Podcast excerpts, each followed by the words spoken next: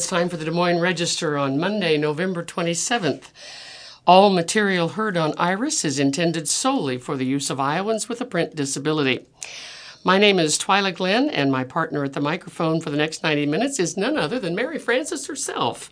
So we're glad to have you on the air today, Mary Frances. For the first hour, we'll cover local and national news from the Des Moines Register and USA Today.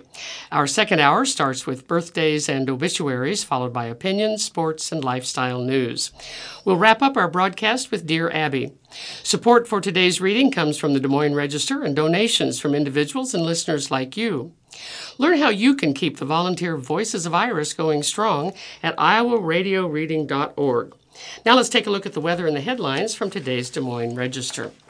According to AccuWeather, across the state, we should see plenty of sunshine today, cold to the east and in the south, winds west 8 to 16 miles per hour Tuesday, partly sunny, winds south-southwest 6 to 12 miles per hour. And the forecast through the middle of the week for today and tonight, a high of 34 and a low of 15.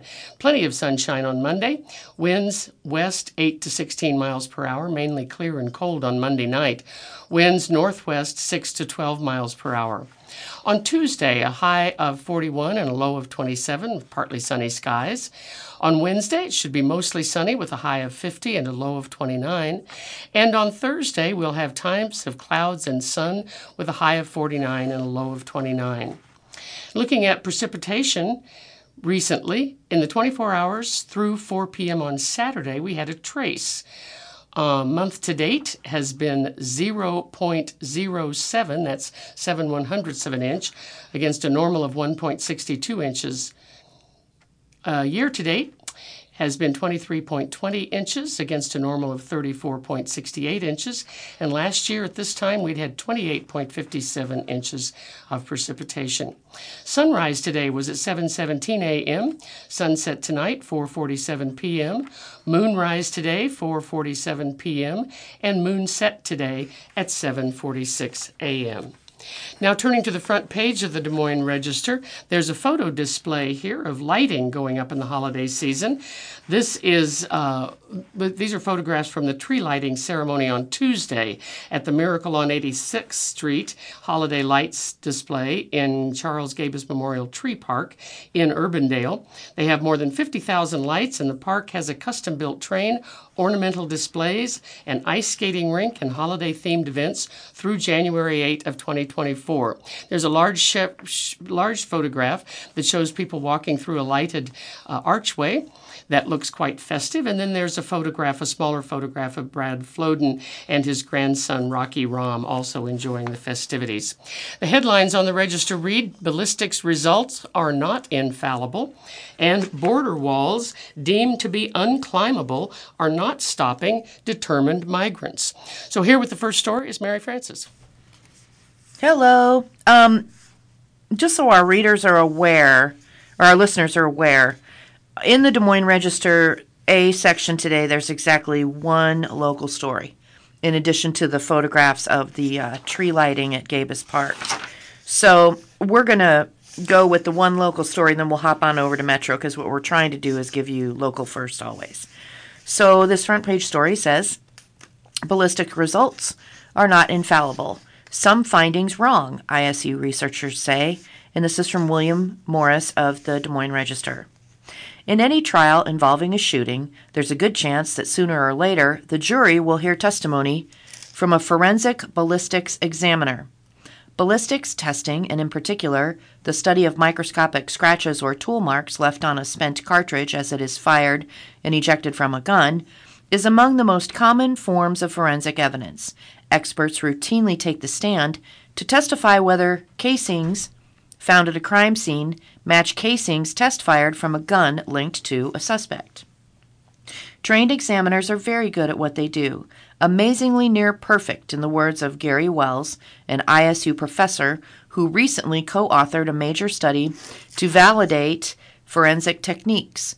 Nonetheless, in a new paper in the Journey of Applied Research in Memory and Cognition, Wells and fellow ISU professor Andrew Smith are blowing the whistle on forensic examiners who say they systematically, or I'm sorry, systemically report non-match results as, quote, inconclusive, in effect denying what could be critical evidence for criminal defendants. This is a terrible injustice to innocent people who are counting on expert examiners to issue a report showing that their gun was not involved, but instead are left defenseless by a report that says the result was inconclusive.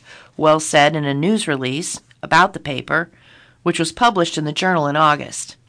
A leading ballistics expert, asked by the Register to comment on the findings, argued the paper disregards the challenges of distinguishing bad samples from marks left by different guns. But in an interview, Wells and Smith said that between personal bias, lab policies, and what they believe is a flawed response scale used by examiners, the system makes it easy for exculpatory results to instead be reported as inconclusive, meaning prosecutors likely won't call the examiner as a witness or even share the evidence with the defense. Quote, in fact, what defense attorneys should be doing, which they didn't know, is always put the guy who reaches an inconclusive decision on the stand, right? Wells said, and find out, well, no, it didn't match, unquote. The study underlying Wells and Smith's new paper was conducted with 228 trained firearms examiners from around the country, asking them to evaluate pairs of cartridge casings fired from the same gun on a 5-point scale used by the Association of Firearm and Tool Mark Examiners. The results were published in May. When the examiners reported two casings were conclusively from the same source, they were nearly always right, with only 5 false positives out of 856 results.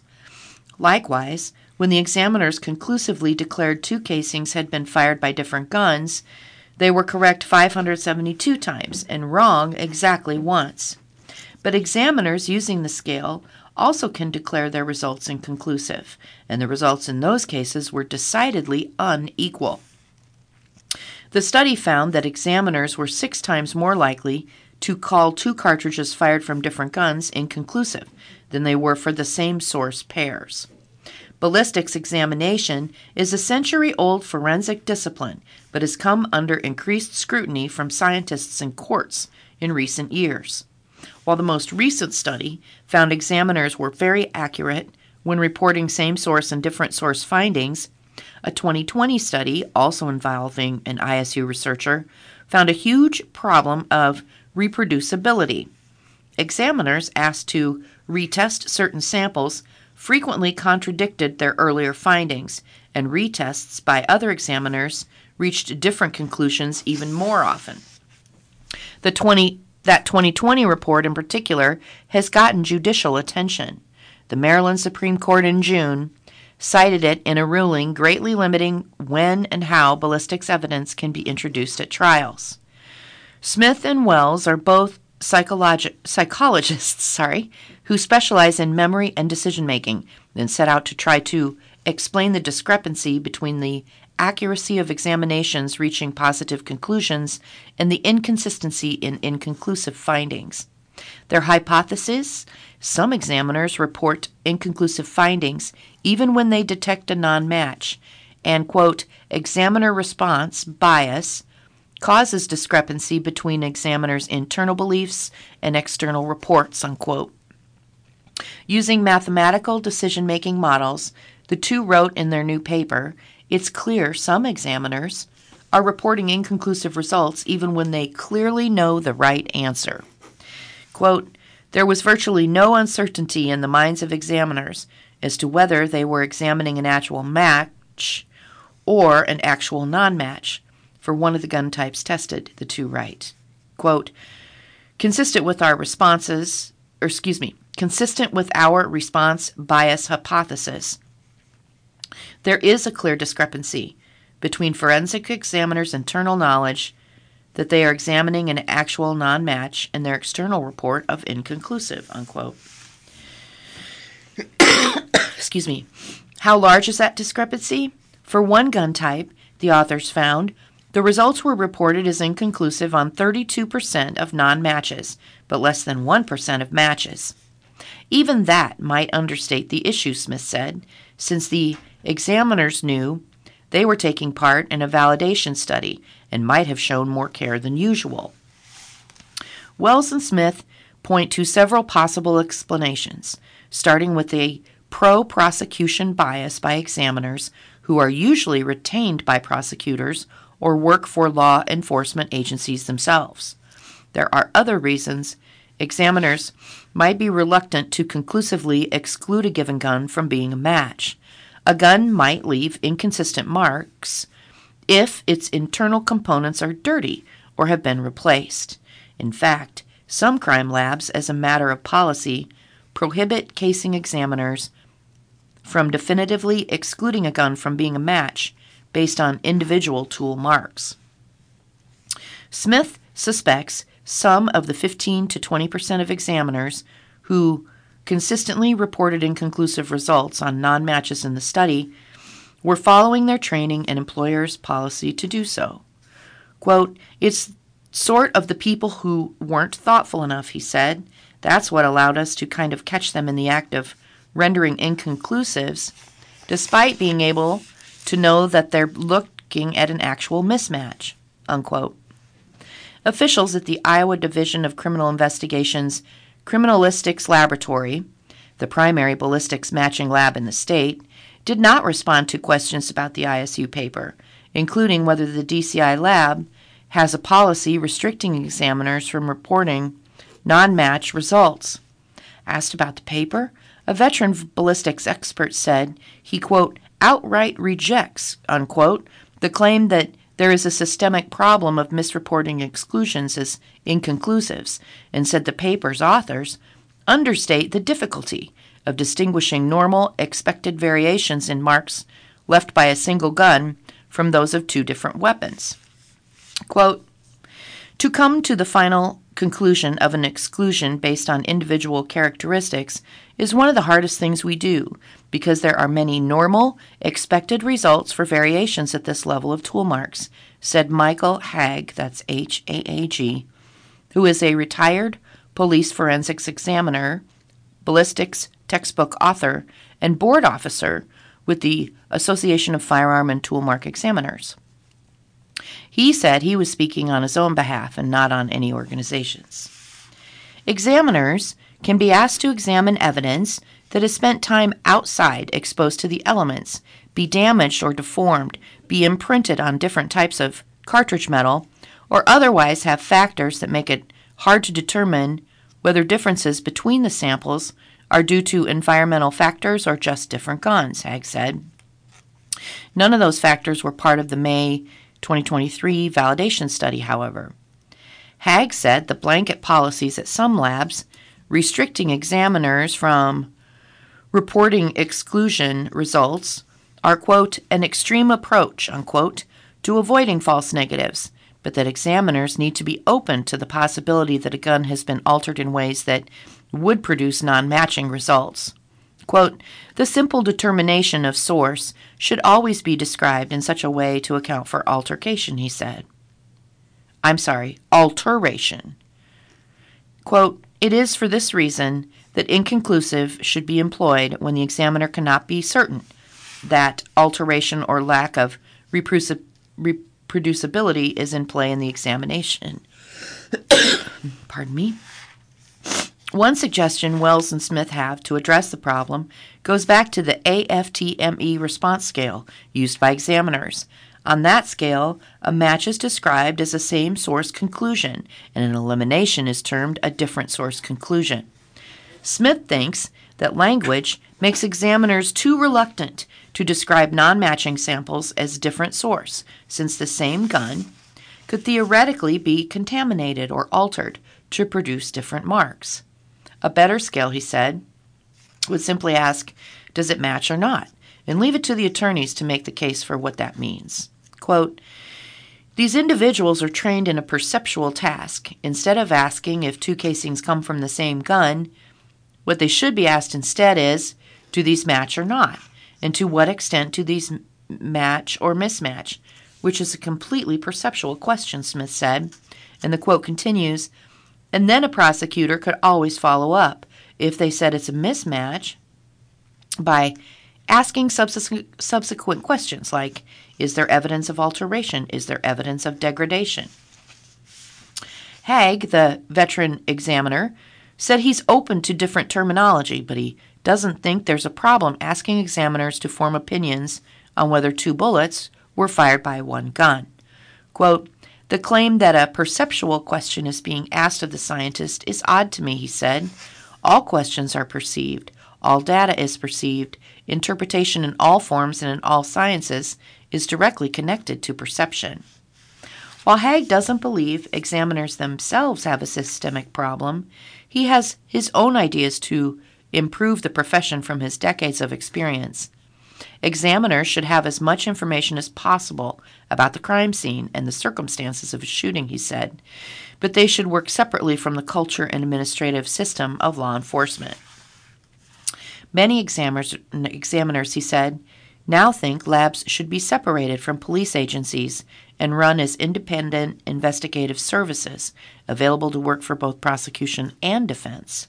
Quote, I am of the strong belief that the answer to some of the points being raised by Wells and Smith are actually making sure that the scientist has all the relevant information, but is trained to be skeptical of it, he said.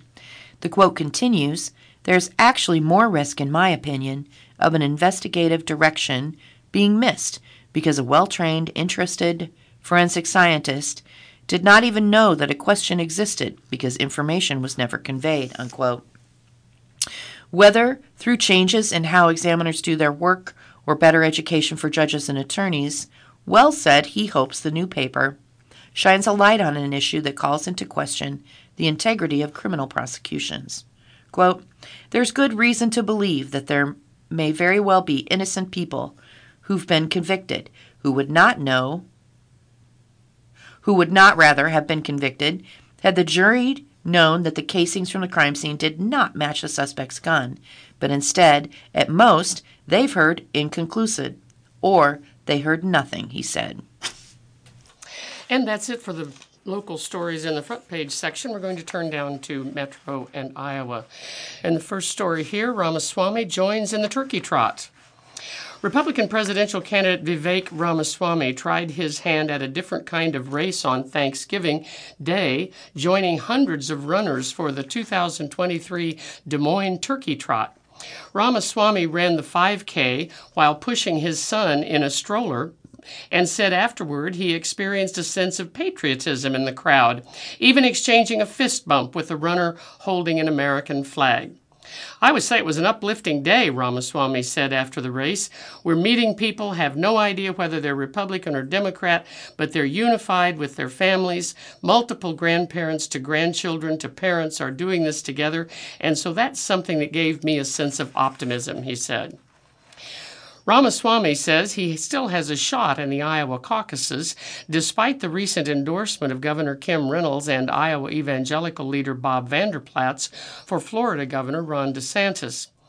I think it's entirely unsurprising. I mean, everybody from the start of this race saw those endorsements coming, Ramaswamy said. That didn't surprise anybody. But what I'm seeing on the ground is that this is going to be decided by the people. This is going to be bottom up, he said. Ramaswamy, who has held roughly 22 events across Iowa in the past week alone, said most of the attendees at his events have never even been to a caucus before. I think we're poised to deliver a major surprise, and I think that's going to be great to propel us to the rest of the race, Ramaswamy said. Ramaswamy said he had not planned to run a 5K as part of the campaign, but before hitting the trail, he regularly ran. I've always believed that physical fitness is a good ticket to mental health fitness, Ramaswamy said. I want to set a good example for this country, and that's what we're doing, he added. After the race, Ramaswamy said he planned to door knock and hand out pumpkin pies to supporters before going home for his Thanksgiving meal. I think we'll surprise some people with knocking some doors, and we have some pumpkin pies ready for them just to say thank you for the people who are putting in such hard work, not just for this campaign, but it's because they care about this country, Ramaswamy said. If I can take one day today to say thank you to those who are doing their part, that's what we're going to do for the next phase of the day, he added. And from Metro in Iowa, district regrets mistaken quote. Nazis' words shared in announcements. This is from Samantha Hernandez of the Register. Indianola Community School District has apologized after mistakenly using a quote by Heinrich Himmler, a high-ranking Nazi considered to be part of the architect, or considered to be the architect of the Holocaust, as part of its morning announcements. The quote, "My honor is my loyalty," attributed to Heinrich, was the November 20th respect quote of the day, according to KCCI. The quote was shared over the middle school's public address system and in an email to families. The phrase, "loyalty is my honor," was used in Nazi Germany by the SS to show their loyalty to Adolf Hitler, according to the Anti-Defamation League. The Anti-Defamation League, or ADL, aims to, quote, stop the defamation of the Jewish people and to secure justice and fair treatment to all. District officials shared the apology letter with the Des Moines Register, but did not respond to emails or phone calls seeking additional information. The letter included an apology to district families for the mistake, Iowa Public Radio reported Monday. Quote, "This morning, November 20, an administrative staff member accidentally posted a respect quote of the day before checking the source of the quote," said Indianola Superintendent Ted Ines in the email. This quote continues, "The staff member did not realize that the quote was from a highly inappropriate source." Ines wrote that officials plan to implement a new process for double-checking the quotes going forward. He did not give details on what that change would include. Experts stress school officials need to remember that words can influence people. Quote, "Taking a step back, what are you trying to communicate?" said Gerard Bernstein of the Jewish Federation of Greater Des Moines, he's the executive director, in an interview with the Register. Quote, "Maybe it is a powerful tool to help educate, but because you're going to go down that route, you know what you are doing because those words have power," unquote. Bernstein recommends officials do a Google search before using any quotes in the future. The Indianola quote incident comes just weeks after the U.S. Department of Education released a Dear Colleague letter to remind officials of their, quote, federal legal obligations to ensure non-discriminatory environments for all students amid an increase in anti-Semitic incidents and threats to Jewish, Israeli, Muslim, Arab, and Palestinian students on college campuses and in P-12 schools, unquote. The increase in anti-Semitic incidents is due to the ongoing Israeli-Palestinian conflict, Bernstein said. Indianola is not alone in quotes attributed to Nazis being used in schools. In May of 2019, a Green Bay area public schools high school senior in Green Bay, Wisconsin used, quote, "If you tell a big enough lie and tell it frequently enough, it will be believed," unquote. That was Adolf Hitler. From Adolf Hitler, he used that quote as his yearbook quote. The quote is a paraphrase of a statement by Hitler's propaganda minister, Joseph Goebbels. At the time, the district announced it would discontinue the practice of allowing senior quotes in yearbooks.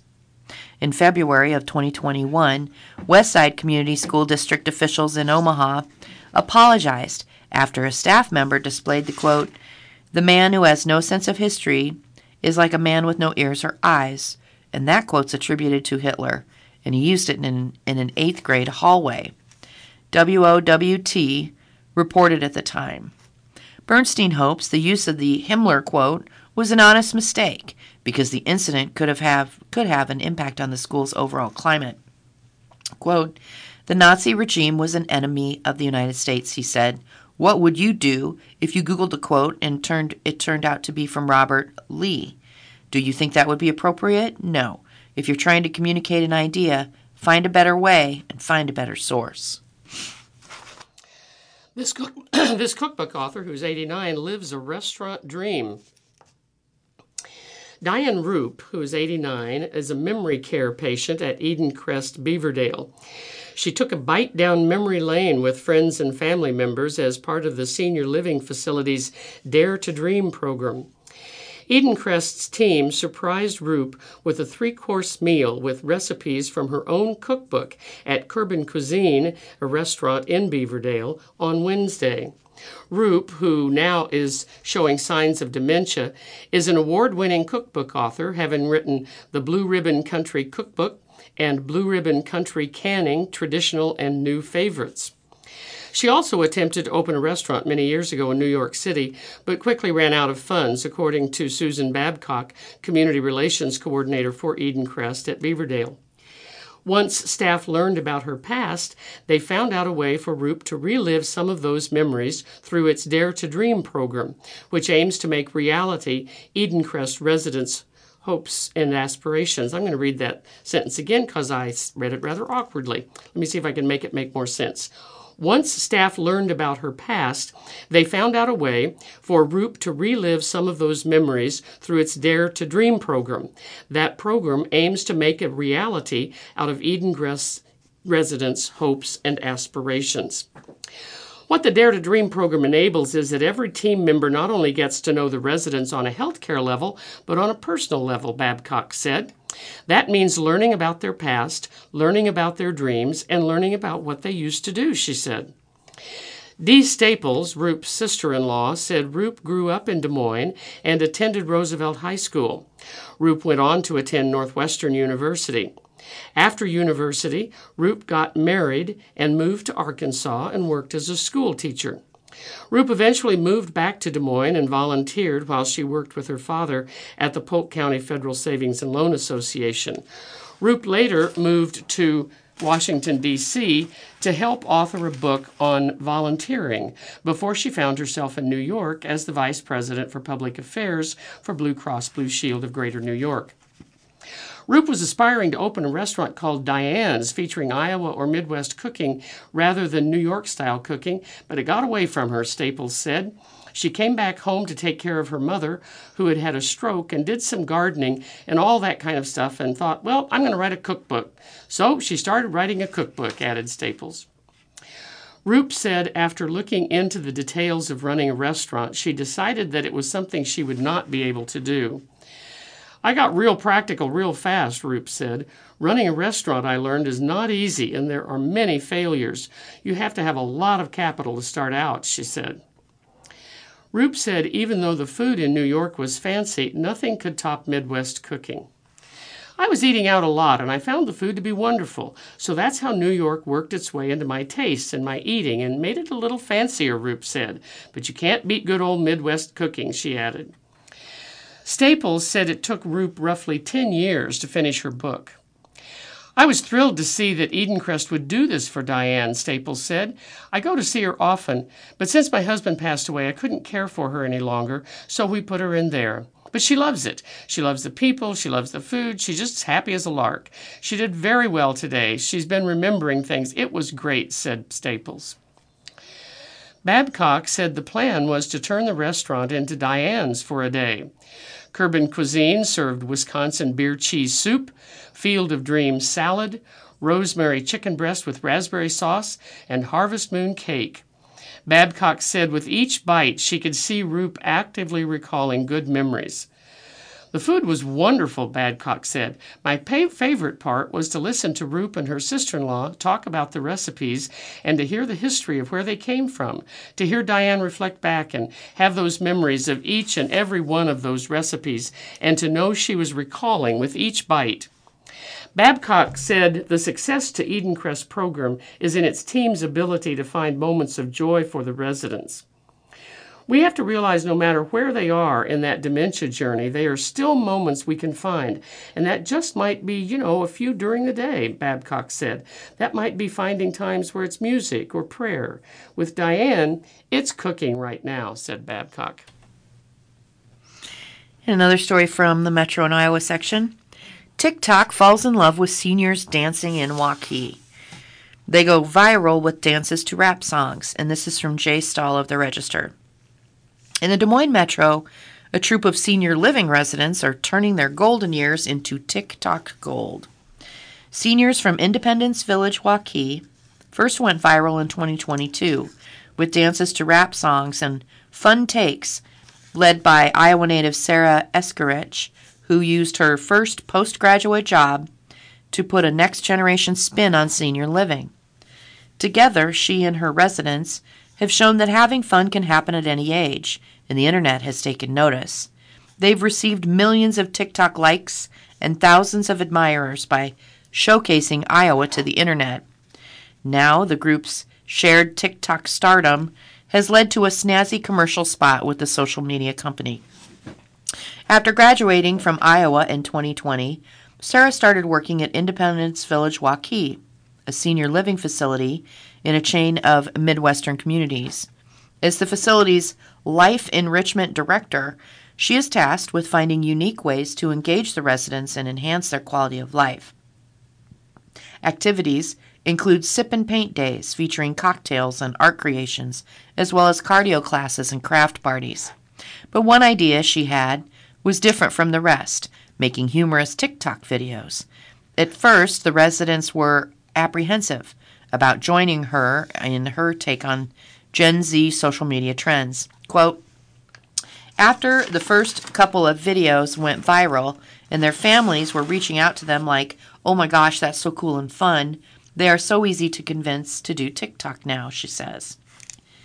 In July 2022, the senior living facility members went viral on TikTok in a skit starring resident Barb McAnally.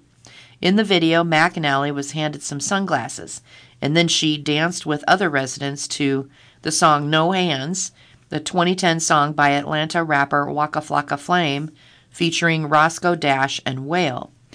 That video received more than 3 million likes and nearly 18 million views. The viral moments did not stop there. Quote, they were amazed that I had the guts to do that, McAnally said of her family's reactions. Eskerich enjoys watching her residents become viral sensations. Quote, it's just really fun to interact with the younger generation with them, and kind of like when worlds collide, they get to experience that too, she said. This fall, a team from TikTok reached out about their multi-generational story. They filmed a 30-second spot of the residents and Eskerich. The residents are true TikTok stars, Eskerich said. The ad has started airing during commercial breaks around central Iowa. An April 2022 video captioned, Always Up to No Good Around Here, captured the senior living community members pulling April Fool's Day pranks on staff members at the facility. The video received nearly 430,000 likes and 2.6 million views. As the Independence Village Waukee account ages, its success has spread the company's other locations from Ankeny and nearby Pella to Aurora, Ohio, and Plymouth, Michigan. Quote, it started out that we had our own separate accounts, but the company ended up combining the accounts with the one that Sarah created for Waukee. When Sarah was set to marry her husband Sam this summer, she hosted a bachelorette party for the seniors to the tune of Man, I Feel Like a Woman by country legend Shania Twain. The video, which features residents and staff in sashes hip bumping to the song, received 83,000 views and 8,000 likes. The account has given a new lease on life to many of the residents. When Dale Butolph met up with some of his nieces, they asked about his newfound TikTok fame. My nieces go, oh my gosh, Uncle Dale's on TikTok, he said. He originally lived in Winterset, moving to the facility with his wife Vicki. The senior living facility was a convenient option for him as his own health declined.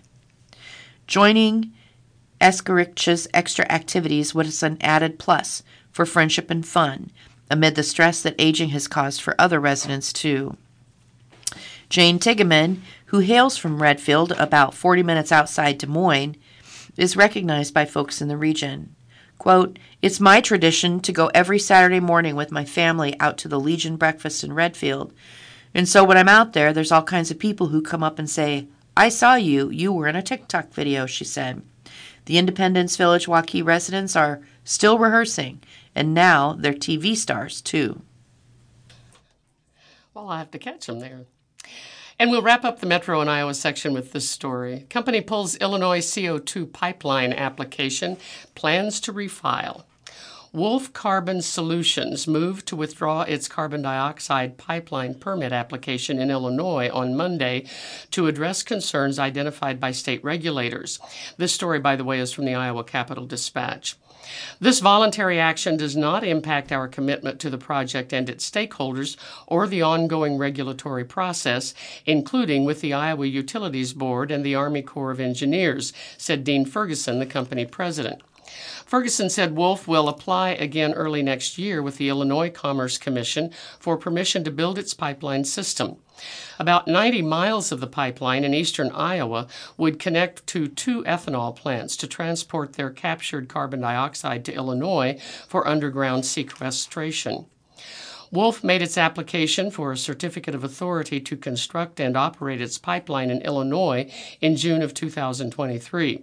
In October, a commission engineer recommended that the application be denied for a number of reasons, including these. First, it's unclear whether all potentially affected landowners were notified of the proposal. Second, agreements with the ethanol plants had not been finalized, and Wolf had not secured a sequestration facility. Third, Wolf had not made required applications to federal regulators. And finally, Wolf did not provide an emergency response plan in case of a pipeline rupture.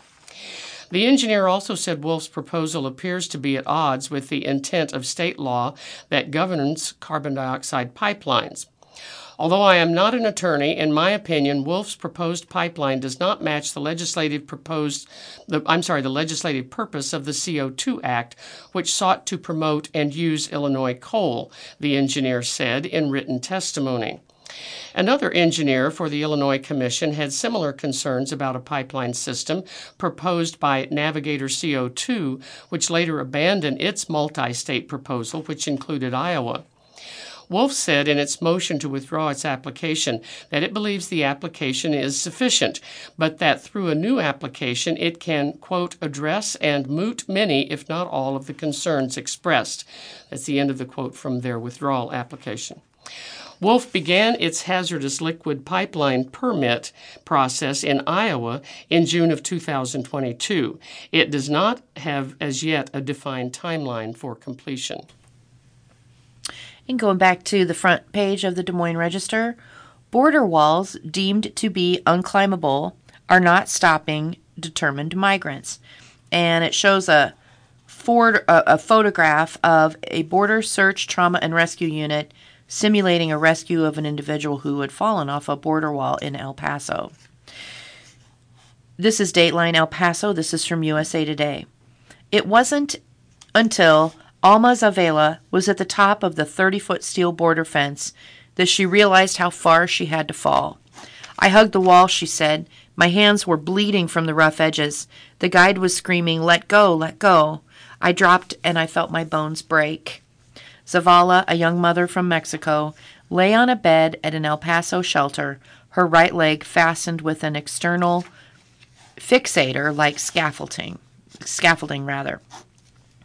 In her room were four other migrants who also suffered terrifying falls from a barrier nearly 3 stories tall. Emerging public health data affirms what border county hospital trauma surgeons have suspected since the U.S. government began raising the height of the southwest border wall to slow migration. The 30-foot fence causes more injuries and is far deadlier than any barrier before it.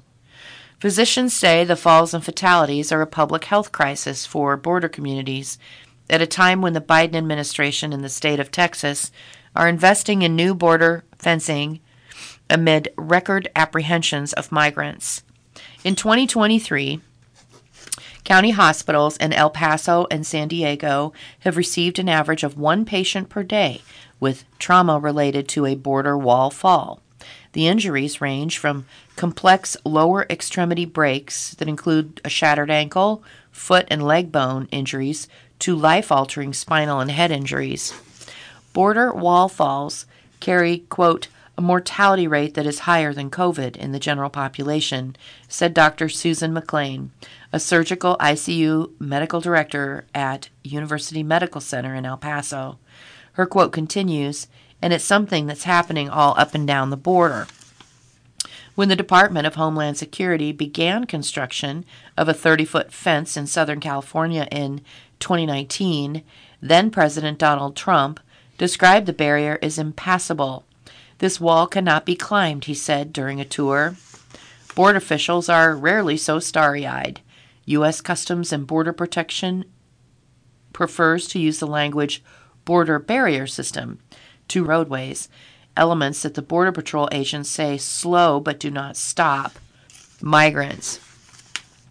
Vicky Gaubeka, Associate Director of U.S. Immigration and Border Policy for Human Rights Watch, argues that the lethality of the wall is by design. Quote, the rationale is that at 30 feet, your body naturally experiences vertigo, and it makes it easier to fall off the wall, she said. It almost seems intentional that they built it that high. There is no comprehensive count of border wall fall-related injuries, says Dr. Jay Doucette, Chief of Trauma at the University of California, San Diego Health Medical Center. But trauma surgeons have been collecting data independently to better understand a public health problem they say trumps politics. From 2000 to 2019, when construction began on the 30-foot fence in California, El Paso's University Medical Center recorded a single death from a border wall fall, McLean said. Last year at UMC alone, 9 patients died and 326 were treated for injuries. Quote, it's a preventable problem with serious consequences, she said. McLean and emergency room doctors have developed some best practices, she said, including regularly ordering CT scans, as migrants often have unrecognized spinal injuries. Many migrants arrive at the border after arduous journeys that complicate healing, Doucette said. Quote, their rate of infection is higher and their immunity is poor, he said. Their stay at the hospital much longer. Surgeries are more difficult. Their long-term healing is in doubt. They don't come back for clinical appointments. They don't get rehab, and often they have to take out their own staples, unquote. All this means local residents are waiting longer for care as well, he said. Patients with spinal fractures are waiting up to 5 days for surgery now, instead of 2.5 days before 2019. There are not enough orthopedic surgeons at the hospital to meet this increased need. The human and financial costs keep rising, Doucette said. October was the worst month we've seen. 70 major trauma victims, he said, more than 2 a day. But more fencing is coming. The Biden administration in October announced that it would waive more than 24 environmental protection laws to construct 20 miles of new border fencing in South Texas, breaking a presidential campaign promise. The proposed fencing has been described as shorter, but the Department of Homeland Security is already replacing an 18-foot fence with a 30-foot version near San Diego. DHS did not immediately respond to US Today's request for comment regarding whether the agency takes into account public health outcomes when designing barriers. In a statement earlier this year on the increase in migrant deaths at the border, Customs and Border Protection said crossing the border illegally is inherently dangerous. The Texas House last week approved a $1.54 billion proposal to fund additional miles of border fencing. Quote, Texas will continue to utilize every tool and strategy to deter and repel illegal crossings between ports of entry as President Biden's dangerous open border policies encourage migrants, unquote, Abbott spokesman Andrew Mahalaris said in an emailed response to questions on migrant deaths. The women at the shelter climbed the 30-foot fence in the same way. They used makeshift rope ladders of braided cord and plastic pipe. They said they didn't realize that they would be forced to climb the wall, or that it was so high, or that there wouldn't be a way down on the U.S. side. Once there, in the hands of dangerous traffickers, there was no turning back. They do not treat you like a queen, she said. You have to climb. She thought about her toddler son, his delicate health, and the money she needed to pay for his frequent medical care. She let go and landed face down, her foot twisting unnaturally. At first she felt only cold, not pain, and began crawling north. Zavala was lucky, she said. The men in her group stayed with her in the desert until Border Patrol agents found them and put her in an ambulance. Now the pain shoots to her hip, she said. She's awaiting a second surgery, and she could spend weeks recovering. Still, even with injuries and possible death on the other side, quote, the wall is definitely not a deterrent, said El Paso immigrant advocate Crystal Sandoval. She has seen hundreds of migrants and refugees face even the most dangerous obstacles, no matter the consequence. Quote, if you are fighting for your life, if you are fighting not to starve to death, for the future of your children and your family, I don't think a wall or anything is going to stop you, she said. It's like saying you are going to forget hope. In this story, headlined, U.S. retailers prepare for a surge in online shopping. This is from the Sarasota Herald-Tribune, which is part of the USA Today network, and it's datelined Sarasota, Florida. Black Friday is a storied sport of early risings and a rush toward the best deals. But for those not inclined to brave the crowds before sunrise, the following Monday offers an appealing alternative. This year's Cyber Monday, which highlights holiday deals from online retailers, will offer all the door-busting deals of a Black Friday sale from the comfort of your computer. And if trends prove consistent, the spending could smash records. Here's everything you need to know about the Internet's biggest shopping day. The National Retail Federation coined the term Cyber Monday in 2005 for the day when online retailers began to offer sizable deals and low prices on popular items. It falls on the Monday after Thanksgiving, pairing with Black Friday to bookend the biggest shopping weekend of the year. With a surge in online shopping, Cyber Monday has been increasing popularity. Last year, Americans spent a record $11.3 billion.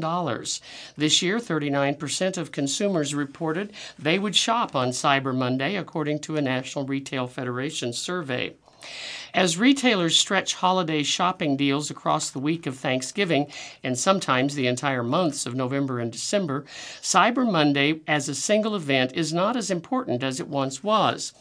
Rather, the holiday season, on the whole, sees a spending spike, with this year's projection to reach up to more than $966 billion spent by U.S. consumers. Retailers have introduced deals earlier and earlier, as consumers have increasingly reported a preference for starting their holiday shopping earlier. This year, 43% of consumers said they plan to start the search before November. Cyber Monday officially starts on November 27, but you likely will not have to wait until the big day to bag those deals. Black Friday and Cyber Monday deals largely overlap, and as e-commerce becomes the preferred shopping method for many consumers, retailers have begun to include their online stores in their Black Friday promotions. Major retailers like Target, Walmart, and Amazon have already posted their best deals online. Insurer cites error in denying lung transplant. This is from the USA Today. A large health insurance company said it made an error when it denied coverage this week to a 47-year-old woman as she prepared to undergo a double lung transplant to treat her lung cancer. The woman, Carol Taylor, was summoned to Vanderbilt University Medical Center Tuesday when the hospital found a donor match for a double lung transplant. As the transplant team prepared for her procedure, she was informed that the health insurance company, Cigna Healthcare, had denied the transplant.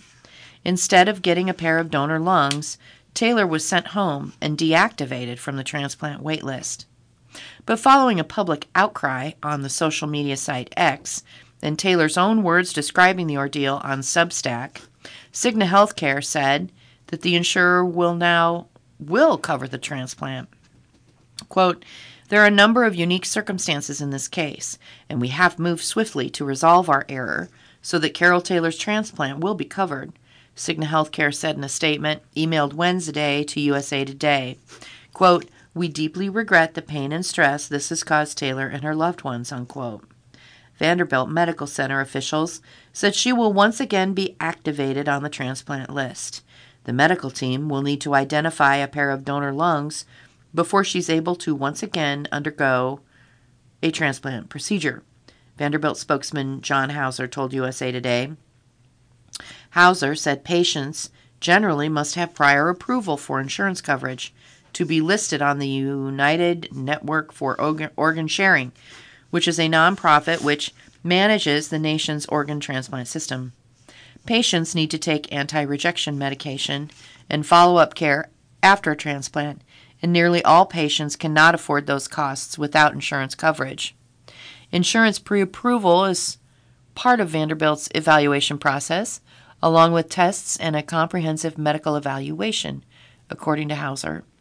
On her Substack post, shared by the writer David Dark on Wednesday, Taylor said she was sent home Tuesday from Vanderbilt, quote, because my insurance company, Cigna Healthcare, has now denied my claim, which they had previously approved, unquote. Cigna has determined cancer was not an approved condition for lung transplant, and it decided not to cover it. Quote, our healthcare system is not simply broken, it is corrupt and anti-life, Taylor said in the post. When a company has the power to step in moments before a life-saving surgery and refuse coverage despite the medical experts insisting that it is crucial, time-sensitive, and all other options have been carefully weighed, there's no logical explanation other than greed. Hauser said donor organs are matched with recipients based on factors such as body size, blood and tissue type, and other criteria.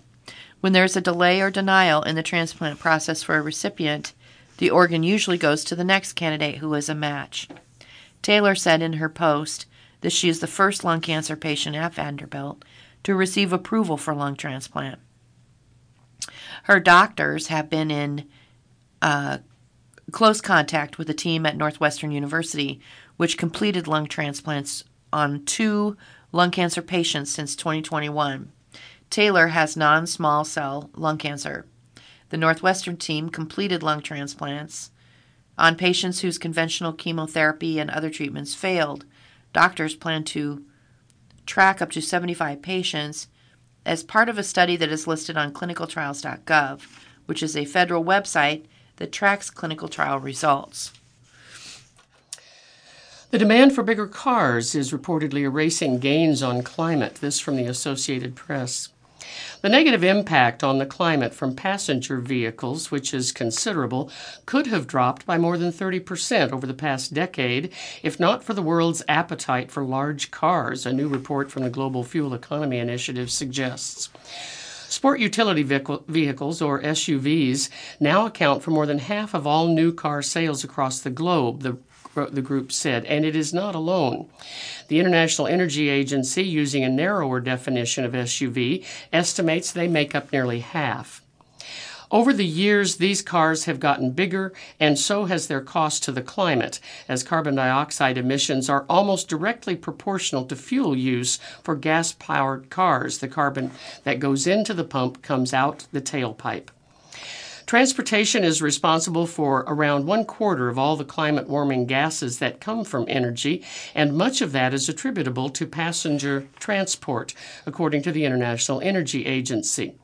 But the negative environmental impact from SUVs could have been cut by more than 1/3 between 2010 and 2022 if people had just continued buying the same size cars, according to the initiative, which is a global partnership of cleaner vehicle groups.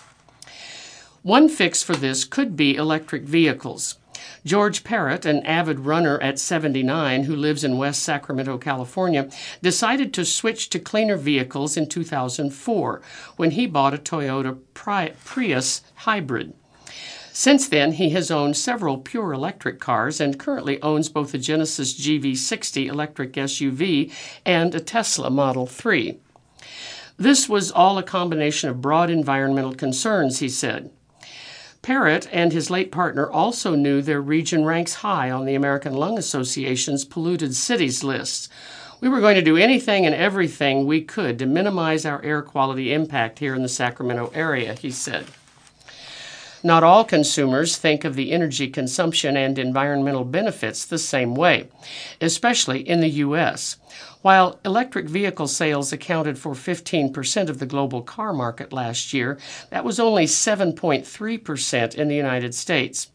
Meanwhile, smaller vehicles, or sedans, have lost a lot of ground.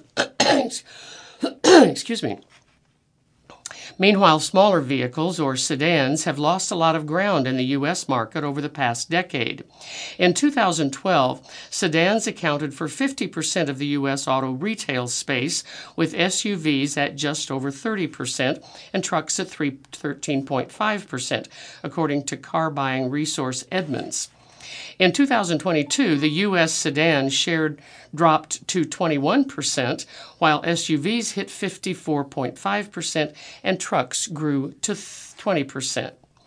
People don't want to be limited by their space in their car, said Eric Friese, president of the Tamaroff Group of dealerships in southeast Michigan. Everyone wants a 7-passenger vehicle, he said.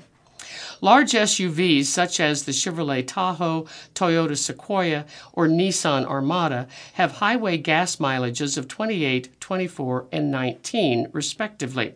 But even the most efficient SUVs will be less efficient than sedans because SUVs weigh so much more. A sign of progress, however, is the compact SUVs, such as the Toyota RAV4 and Honda CR-V. I don't know whether it's a CRV or CR5. Maybe you know. It's a Roman numeral V, so maybe it's a V or maybe it's a 5. Anyway, the RAV4, the Toyota RAV4 and Honda CR-V at 35 and 34 highway miles per gallon respectively are now leading the U.S. SUV market, accounting for about 18% of new vehicle sales last year.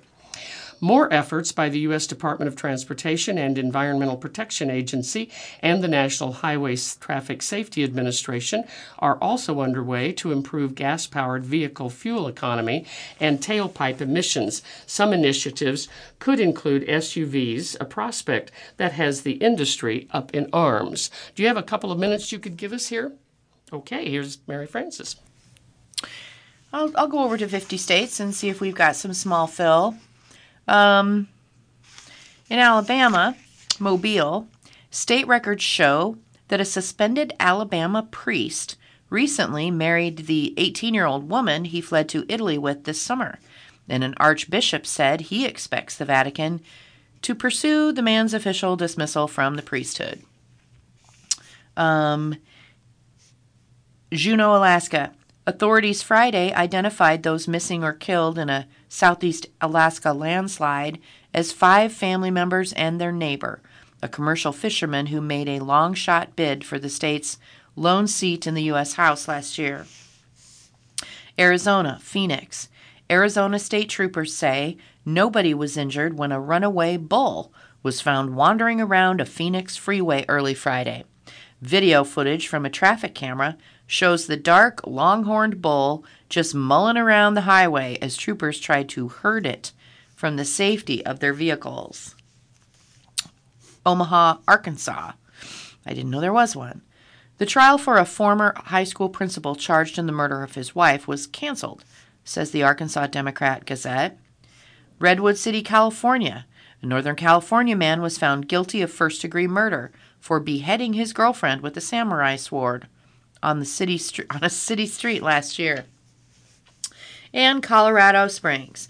The owner of a defunct Colorado funeral home where 190 sets of decomposing human remains were found to have been returned to the state. The owners are now going to face hundreds of felony charges, and we can't go to birthdays on that. In Connecticut, a Metro North commuter train struck and killed a person who was crouching on the railroad tracks there.